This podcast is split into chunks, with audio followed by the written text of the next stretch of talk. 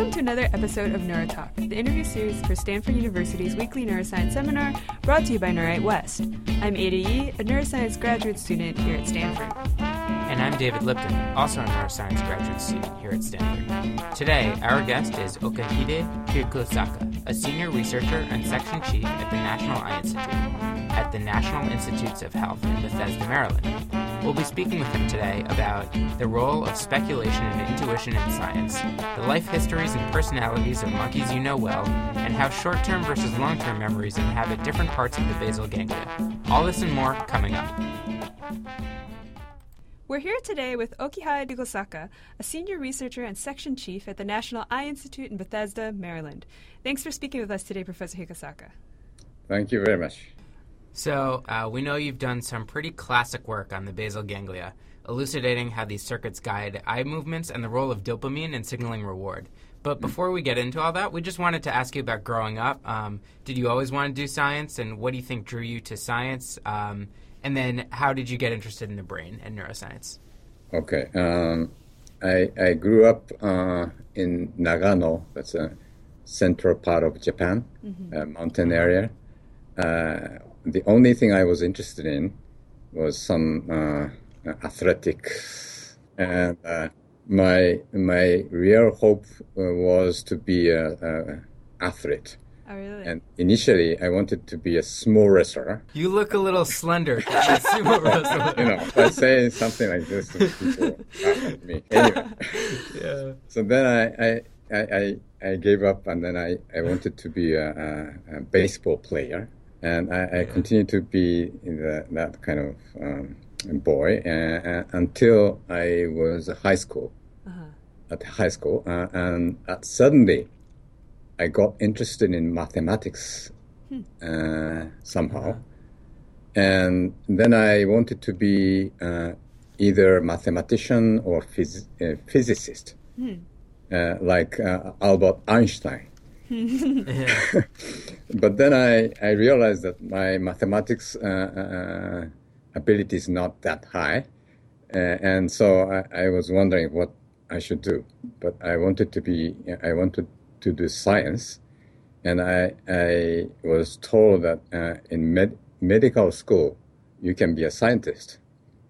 So I ended up in medical school, uh, but I had no hope to be a, a physician or medical doctor.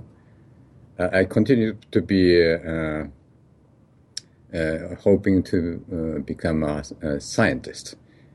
And at some point in the middle of my med- medical school, there was a pro- program at, in summer uh, so that uh, students go to the, some uh, laboratory. So I found the laboratory Brain Research Institute, uh, a small institute, but uh, the, the, medical schools at the University of Tokyo. And uh, I, I, met with Professor Shimazu. So he was my real supervisor. And we, I, we started working on uh, brainstem mechanism of eye movements. Uh, and vestibular and uh, quick phase, that means saccadic eye movements. Can you, can you explain for our audience what, what those saccadic eye movements are? They're reflexes, basically. Yes, uh, what we uh, uh, studied was a vestibulo-ocular reflex. Mm-hmm. So um, basically, uh, if you rotate your head like this, mm-hmm. Uh, your gaze, eye position remains the same. So mm-hmm. rotate to the right and uh, the eyes to mm-hmm. the left mm-hmm. the same speed and the same uh, distance. So I've I discovered a group of uh, uh, burst neurons that creates the quick eye movements. That's the beginning of my uh, research. Um, but that was done in sort of anesthetized or half anesthetized animal. Uh, my, I was then interested in uh, how voluntary behavior uh, works, uh, how the brain controls the voluntary behavior. Uh, and at, at the end of my uh, PhD career, uh, I was asked by the Professor Ito, uh, who was a famous professor working on the cerebellum. I said, I want to study the voluntary behavior. And he asked me, What do you mean by voluntary behavior? Okay. I have no answer to that. you didn't have an answer initially, but what did you think about over time? Yeah, yeah so that's the that has been my uh, uh, lifelong uh, uh goal. Mm-hmm. So what, uh, how the, what's the voluntary behavior, mm-hmm. and how the brain controls the voluntary behavior. Uh, I have no definite final answer yet. after the, I finished uh, PhD and I got a, doctor. And then I uh, tried to study the voluntary behavior. And then I contacted um, um, Robert Bob Wurtz uh, at, at, NEI. Actually, uh-huh. he's now my colleague. right. right. So uh, I did a postdoc uh, with Bob Wurtz uh, for three years, and and he suggested me there, he has two suggestions. One suggestion was, how about uh, studying the basal ganglia mm-hmm. in relation to eye movements? Mm-hmm. Uh, because uh, um, just a couple of years before, um, uh, uh, it was found that um, substantia nigra, that's the output of the basal ganglia, has connections to the superior colliculus. Mm-hmm. but no one knew what that means. Uh, and uh, I I knew nothing about the basal ganglia, and Bob Wurtz also knew nothing about the basal ganglia. so, yeah. so to pause for audience now, I think many people and neuroscientists in the audience, especially, and even maybe lay people, will know that uh, the basal ganglia is an area uh, that is affected by Parkinson's disease, and it's yes. an area very important for movement control. But at the time that you started, I mean, it sounds like nobody knew anything about this right. brain area. Yes. Yeah, that's a very interesting uh, thing. You know, uh, the oculomotor eye movement research uh, uh field is so was so uh, wide, and there are so many researchers, but no one was interested in the basal ganglia. Mm-hmm. So when I met with uh, oculomotor researcher at the neuroscience meeting, yeah. Uh, when I started working with Bob Wurtz, uh, they asked me, "What are you doing?" And then I said, "I'm working on the substantia nigra," and they were surprised. Why substantia nigra? It's it's totally unrelated to eye movements. was it known that there was already some connection between reward and um, the basal ganglia and no, no, movement? no reward. Nothing, nothing you know, that's another interesting thing. Uh, uh, researchers working on uh, sensory or motor systems uh, never uh, were interested in reward. Mm-hmm. Yeah. Somehow, the reward is the field done in the limbic system people, not sensory motor research. It was thought of as an emotional thing, I guess, not right, a, right. not an action thing. So that means uh, the different uh, fields are divided and there's no clear in- interaction. Mm-hmm. Mm-hmm. And um, if the substantia nigra is related to reward, uh, there's no data. Mm-hmm. And eventually, I, I, I, discovered that basal ganglia, uh, substantia nigra, and the caudate nucleus, the many neurons related to reward. Mm-hmm. Uh, but that's not the, the case when I started working on that. During your time in Bob Wurtz's lab, you did some, as you said, some very crucial work um, looking at the basal ganglia, how it controls eye movements, and you were injecting uh, GABA, this is an inhibitory transmitter, antagonists and agonists, so things that block GABA and things that activate GABA receptors into these areas, and you were also designing some tasks to help you look at how these these manipulations affected um, voluntary control, I guess I would say. Yes. Um, can you tell us about that time and how you were thinking about those experiments and okay. and, and what happened there? So my attitude is to think uh, something uh, uh, without uh, uh, much knowledge. it's partly because the, when I started working on the uh, substantia nigra, there were very few studies. very few people have recorded uh, neurons in the substantia nigra. Mm-hmm. So I, I had no, uh, I, I, I, didn't need to uh, um, read papers. Hmm. So I, I, basically spent all the time uh, doing experiments. Yeah. And uh, the, the, the behavioral task, like memory guided saccade task, I invented. Mm-hmm. but there was no literature related to memory. Actually, when I discovered uh, the nigra neurons related to memory guided saccade, I wrote down a memory guided saccade, and then reviewer said, uh, "You cannot use memory." so there are lots of uh, uh, uh rules or uh, the concept. you should not use that term or something like that. Uh-huh. Anyway, but eventually I didn't care, and then and so the another invention was to use the muscimol or you know, bicuculline to modulate the behavior. Mm-hmm. And uh, initially, I wanted to study the uh, uh, the neuronal activity by using iontophoresis that electrically inject a uh, small amount of uh, uh, GABA agonist antagonist in, and then check the neurons' behavior. Mm-hmm. But I failed. Mm-hmm. Uh, and then I, I thought, what should I do? I have a muscimol or bicuculline. Mm-hmm. Maybe I can use that for something. Mm-hmm. How about uh, injecting uh, uh just a small amount? Because uh, the, there's so many neurons are, sensitive to, must be sensitive to GABA. If I inject uh, maybe they are suppressed. Mm-hmm. And, and then I injected muscimol in the uh, superior colliculus. And the monkey uh, no longer was able to make a saccade. Mm-hmm. I was surprised. uh, wow. Wait, so can you describe what is this memory-based saccade that you were talking about? Oh, memory-based saccade.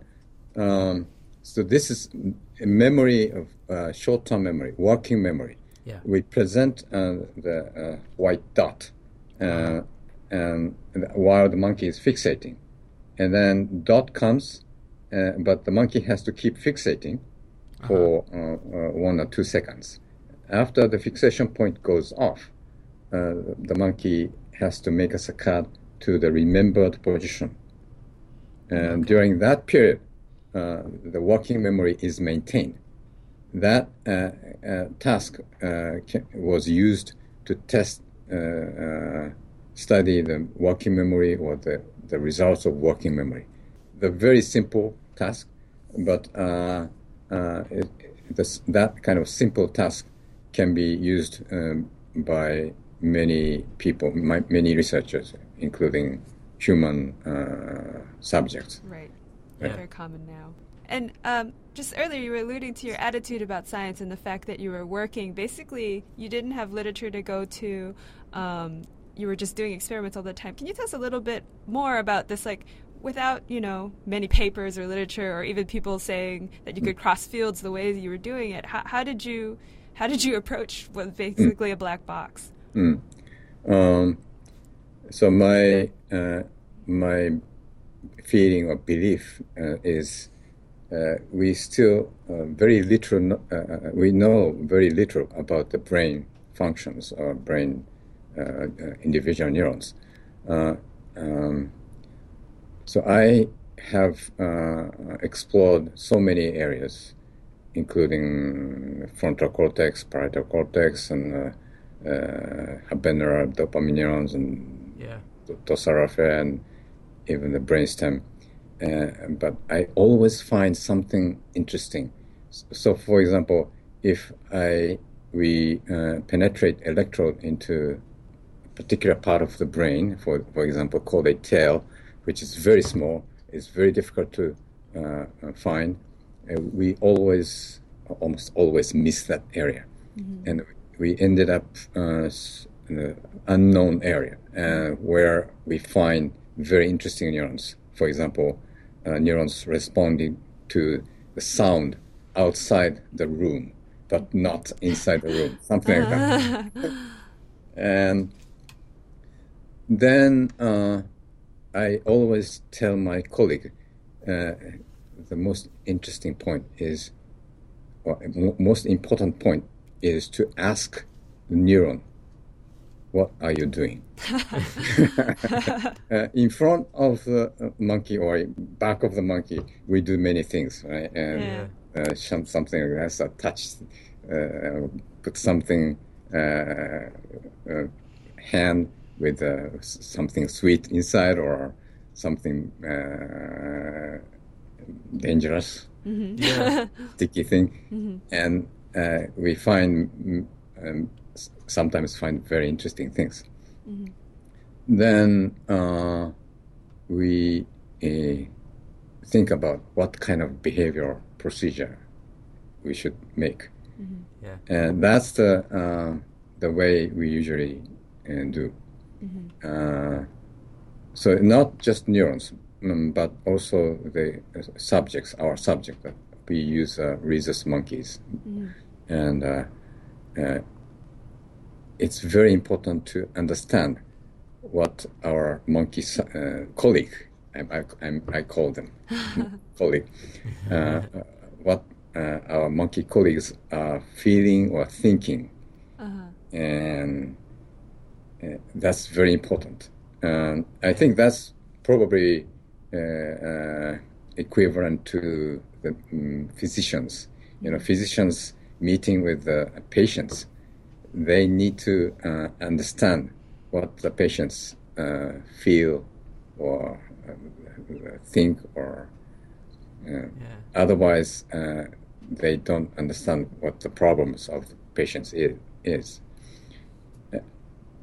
And some people say, uh, how do you understand animals' feeling or th- thought? Mm-hmm. But that's the, my speculation the speculation is always important to start uh, research. Mm-hmm. Always, I speculate something. Yeah. Uh, uh, uh, I, I, would say speculation, intuition, mm-hmm. and that kind of thing is the the the, the, the source of my uh, ideas. Um, one idea that I do want to talk about was reading some of your reviews from late 90s, 1999, and the ideas crop up in your current work too. Um, you have this idea about parallel systems, um, two loop circuits, one involving the basal ganglia and the other one, I think, involving different brain areas. That um, w- one is meant to choose actions um, based on rewards, kind of like um, uh, this early learning or this quick learning, I guess you were talking about, and the other that refines skills in late learning. Can you tell us about these parallel systems and what your idea was with this? Um, so previously we studied uh, actually motor skill. Mm-hmm. Uh, uh again, we I, I invented uh, a very interesting uh, sequential button press task. Mm-hmm. It's always very interesting to see how the monkey perform the task, and basically uh, the monkey has to press the buttons uh, sequentially, uh, at least 10 buttons. Mm-hmm. And, and by doing so, uh, the monkey's performance uh, becomes uh, better and better. and then quicker and quicker. and the monkey loved that game. Somehow, that kind of um, gradual improvement of your behavior is always, uh, uh, uh, I don't know. Sat- satisfying? Yeah, yeah. satisfying. And animals also uh, feel good. I mean, there's a reason why people love video games. You just get better. better. That's right. Monkey's going to be going to the nearest video game yeah. Anyway, so during that, after that, uh, we studied human uh, function MRI and monkey oh. recording and uh, some recording, uh, including the uh, cortex, basal ganglia, and cerebellum. Mm-hmm. And we found data suggesting that at least there are two parallel circuits one for initial learning, the other for uh, uh, eventual skill learning. Yeah. And the um, different parts of basal ganglia, anterior part, the flexible initial learning, and posterior part, stable eventual skill. Yeah. And, and cerebellum is rather opposite. Posterior part, initial uh, flexible control. The anterior part, uh, uh, eventual sk- skill uh, performance. So the, apparently the uh, cere- cerebral cortex uh, connected with the, the basal ganglia and, and the cerebellum probably creates different kinds of information for flexible behavior and stable behavior. if you have these two kinds of uh, uh, mechanism independently, uh, that would be very, very beneficial because depending on the situation, at some point you need to be very careful about what happened the last time or recently. but sometimes you need to rely on long-term uh, uh, history. Mm-hmm. It, has been uh, argued in the psychology field, in, in, one part of psychology field, there are two kinds of behavior, in, mostly in human. Uh, type 1 behavior, type 2 behavior. Type 1 behavior is more like uh, intrinsic behavior. Type 2 behavior is more cognitive, uh, consciously controlled mm-hmm. behavior. This is uh, reminiscent of Daniel Kahneman's uh, That's work, right. right? Yes yes. type one right. system that's you know very automatic and your right. first impression upon like seeing a painting if it's real and then the oh. you know then the thought process of that's right that's right. considering all the facts. Some people uh, say type 1 mechanism is so important. Uh, but uh, uh conscious control cognitive logical mechanism must be better. That's the usual way of thinking. Mm. but in the real life, when you you make a decision, uh, uh, uh, which house you you, you gonna buy, buy or uh, which uh, uh, person I have to get married or something. Serious decision. Yeah. that's a kind of decision. If you think about that question logically and consciously, you may end up uh, no answer, right? Mm. uh, and some people uh, preferring the type 1 mechanism say uh, that uh, unconscious uh, mechanism is important or beneficial, but underlying mechanism and actually no one knows. And one theory is that um, heuristic uh, theory, among so many kinds of information, the recent uh, information tends to be tends to be intact. The older information tends to uh, be forgotten. So there is some uh, gradient. Based on that kind of gradient, you can have a good good decision but uh, according to our study, maybe unconscious, maybe we think that we forget everything. Actually, the memory is stored, and that those memories uh, uh, can trigger our behavior or uh, the, uh, our thought, next step. Uh-huh. Uh, we recorded neuronal activity in the caudate nucleus and we found uh, a majority of caudate uh, neurons, uh, especially visual uh, Uh, responsive uh, neurons in the caudate nucleus, th- their responses are modulated by uh, reward outcome. If the uh, the monkey will get the big reward, the neurons' uh, visual response is very high. If if reward is not expected, the response was very small, and about 80 to 90 percent of the neurons were uh, show that kind of uh, reward-based uh, changes in response. That uh, signal is sent to mainly to the pars reticulata, uh, which m- may partly be sent to the superior colliculus.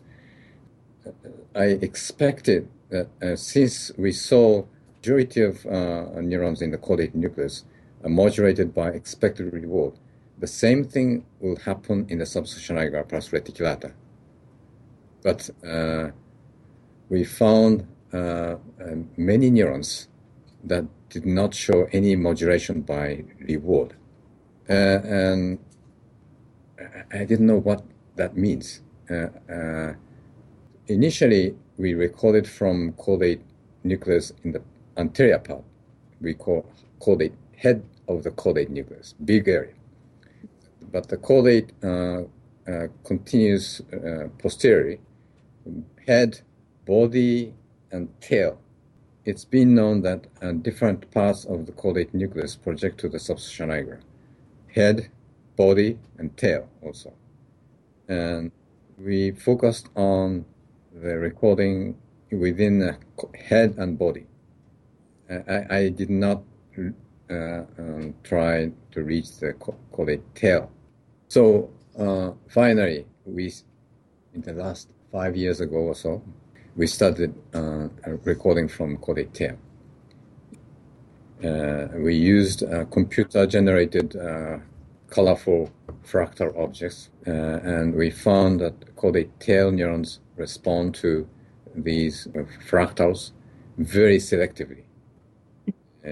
for example, when we present eight fractals, the one neuron responded only one fractal and then we tested the uh, uh, effect of expected reward.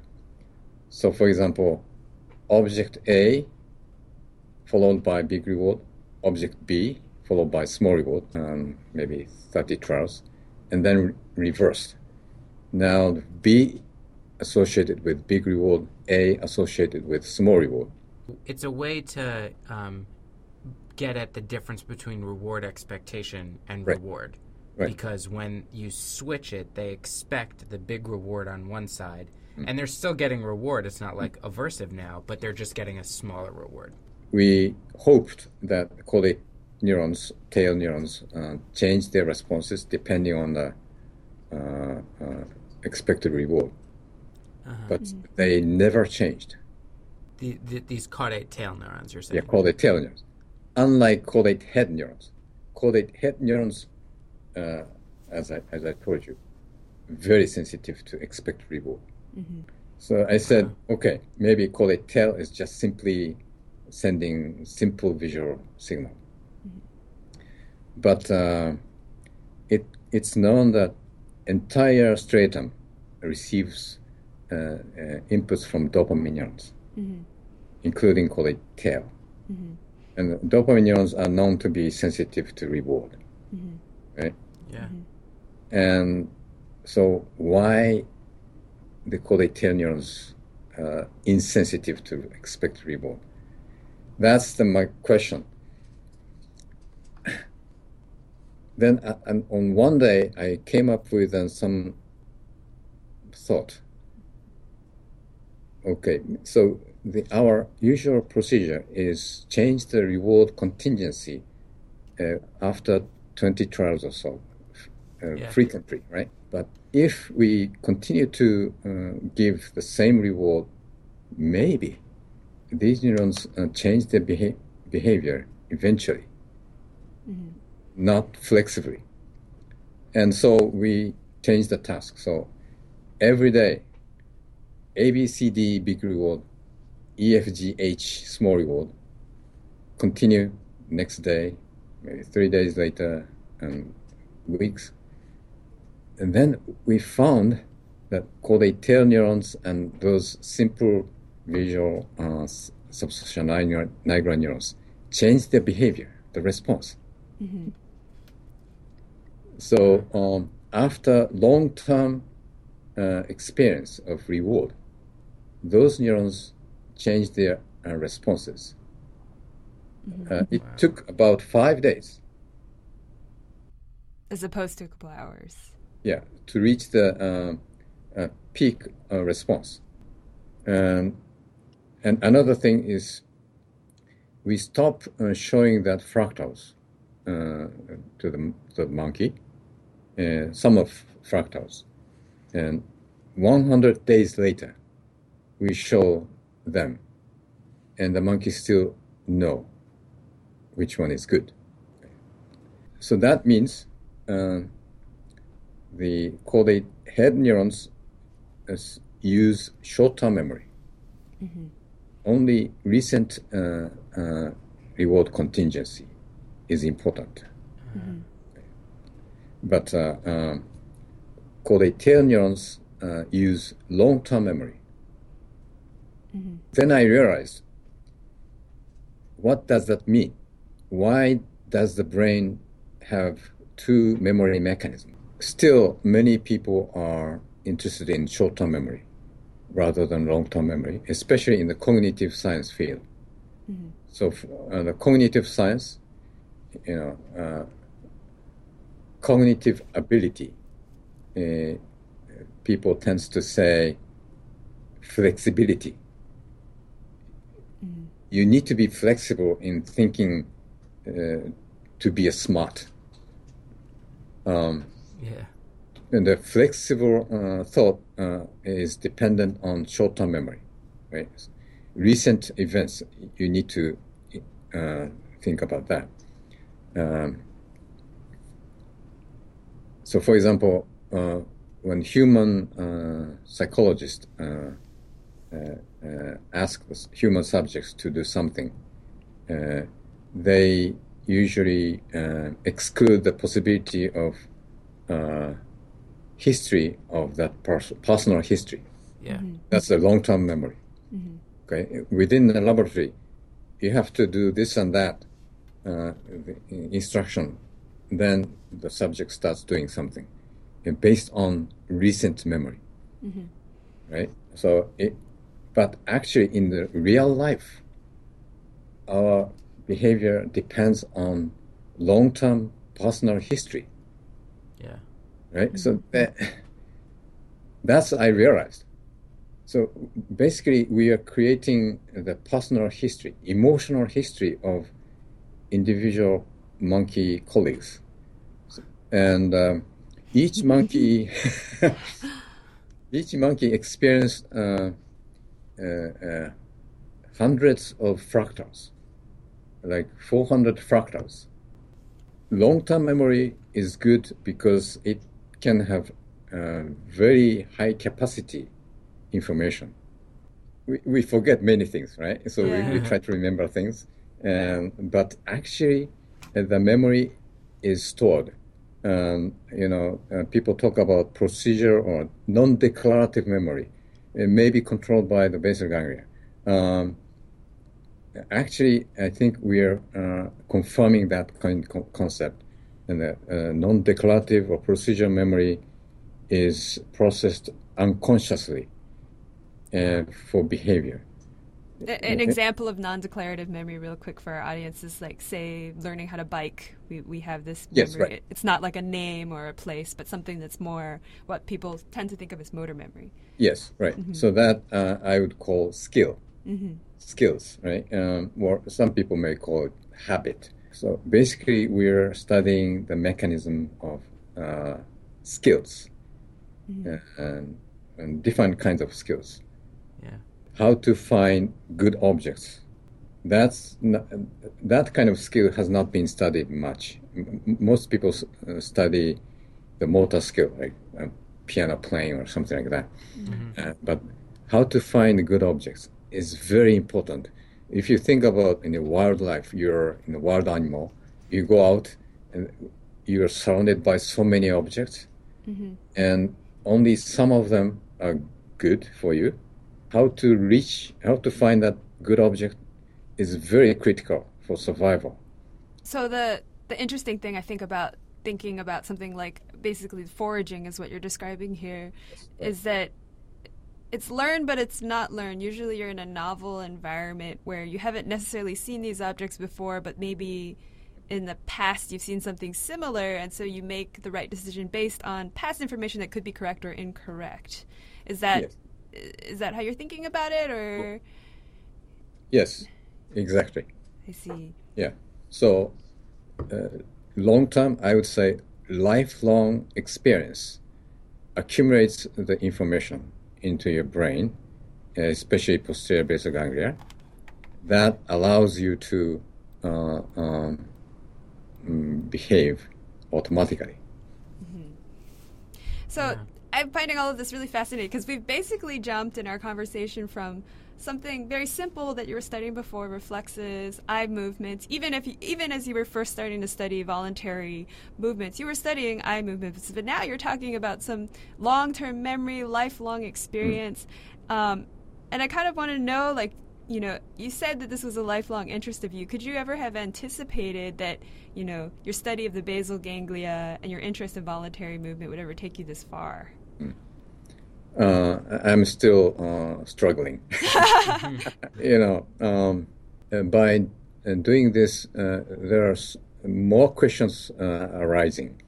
Uh, so, as I told you, I, explored so many areas. I I saw many things, and I I wrote down these individual um, uh, findings in my notebooks. I have uh, notebooks, 36 notebooks. anyway, so I have so many kinds of uh, information stored in the notebook, but I thought there's no nothing stored in my, in my brain. actually, uh, if I find something that connects, uh, retrieve my memory, Yeah. and that uh, kind of um, uh, accidental connectivity between different kinds of info- information is the source of intuition. That's my belief. Right? So to to get good intuition, you have to experience so, so many things. You you have to think. You, you have to uh, make a lots of uh, speculations, hypotheses. Then at some point, your um, uh, fragmentary memories can be integrated. So with that, uh, we were wondering if you could. I mean, we've we've referred a little bit to what you're planning to talk about when you come visit us here at Stanford. Uh, could you give us just a very quick preview of your talk um, to get our audience a little bit excited? I will um, start talking about uh, basic mechanism, basal ganglia mechanism to control uh, behavior. Uh, in this case, eye movement. That's the uh, the hardware mechanism, and the next step is uh, what the important step is how that mechanism is controlled. That's uh, one uh, way is is apparently based on expected reward. I found uh, different uh, mechanisms depending on the different parts of the basal ganglia. Uh, at least two mechanisms seem to work independently or sequentially, uh, depending on the situation. And finally, I will talk about some dopamine uh, neurons, uh, recent finding. Uh, the, traditionally, uh, like uh, Wolfram Schultz, uh, the very famous study, is, showing that dopamine neurons are uh, sensitive to expected reward uh, reward prediction error. That is very important to reach the goal. But uh, we found that dopamine neurons projecting to the caudate tail uh, show completely different behavior than uh, what Wolfram found, uh, which means that tho- those dopamine neurons don't uh, encode reward prediction error. That will Very be cool. very interesting to listen to. Mm. All right. Absolutely. So at the end of the interview, we like to do three uh, quick rapid fire questions. Um, these are usually uh, brief, fun, or intended to uh, just make you think of whatever's on the top of your head um, and just um, answer with your Type 1 system. so, um, so the first question is if you could go back in time and speak to yourself, uh, speak to yourself, Okihide, as a graduate student or young scientist, what advice would you give yourself? Oh, uh, uh, I would say and, and don't try the, to be a, a small restaurant. It's the first thing we've gotten. Yeah. So don't try to be a super wrestler. So you were talking about being very close to your monkeys and knowing their personal history. Do you have uh, a favorite monkey that you can tell us about? Oh, um, yeah. They, we realized that uh, uh, monkeys have different personalities as humans. um, so I I don't have a particular uh, preference. Uh, some monkeys are emotionally uh, sensitive or aggressive. Some monkeys are very calm, and I think uh, the combination of these different uh, uh, personalities uh, is very important in in terms of uh, uh, animal societies and human societies. So um, I I really don't uh, uh, say some difference, you know, uh, who is smart. Uh, even, uh, of course, um, um, among human, uh, I, I wouldn't say who is smart. And, and different kinds of smart, smartness, you know, I'm talking about different mechanism.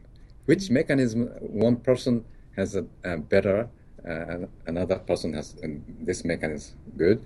Uh, so depending on uh, which mechanism you have, uh, different personalities and different uh, uh, abilities, and that's also probably true among um, animals. So I don't say humans are smarter than animals. I don't believe. Uh, the, uh, each animal has a smartness, different kinds of smartness. Great spiritual attitude. All right, and our last uh, question is the Blizzpocalypse has descended upon the East Coast. It's snowing very heavily over there, so we're so happy you could do this interview. Do you have some advice for surviving a snowstorm, which we're not having in California, by the way? Yeah, we had a big storm, and uh, I spent four hours on Saturday, three hours on Sunday, two and a half hours on Monday. Uh, very heavy uh, exercise for suffering. and then on Tuesday and Wednesday, I did cross country skiing. oh, really? Oh, yes. cool. uh, so I, I spent uh, entire five days uh, using and doing exercise. You know, I, I, wa- I wanted to be an athlete. Excellent. Still some of that in you. the interview comes full circle. Yeah. we start and at the end with athleticism. All right. Well, this has been a great in- interview, and thanks so much for speaking with us today. yeah, I, I enjoyed it very much. Thank you very much. And thank you all for listening. We hope you'll join us next week when our guest will be Eric Nestler, professor and chair of neuroscience and director of the Friedman Brain Institute at the Mount Sinai School of Medicine. Neurotalk is a production of NeuWrite West. Neurotalk was founded by Eric Senor, Mark Catalina, and Forrest Coleman. This episode was produced by David Lipton, Luis Giam, Eddie Alberon, Andrew Gundren, Viet Nguyen, Jordan Sorkin, Sharon Liu, and myself, Adrian Yu. Adam Puschel and Kyle Riley composed and performed our theme song. You can find all of the past episodes of Neurotalk and our radio show Brains and Bourbon, as well as everything neuroscience by visiting our website at www.neuwritewest.org, spelled N-E-U-W-R-I-T-E west.org. You can also follow NeuWrite West on Twitter using our handle, at Stanford Neuro. This is Neurotalk. I'm David Lipton.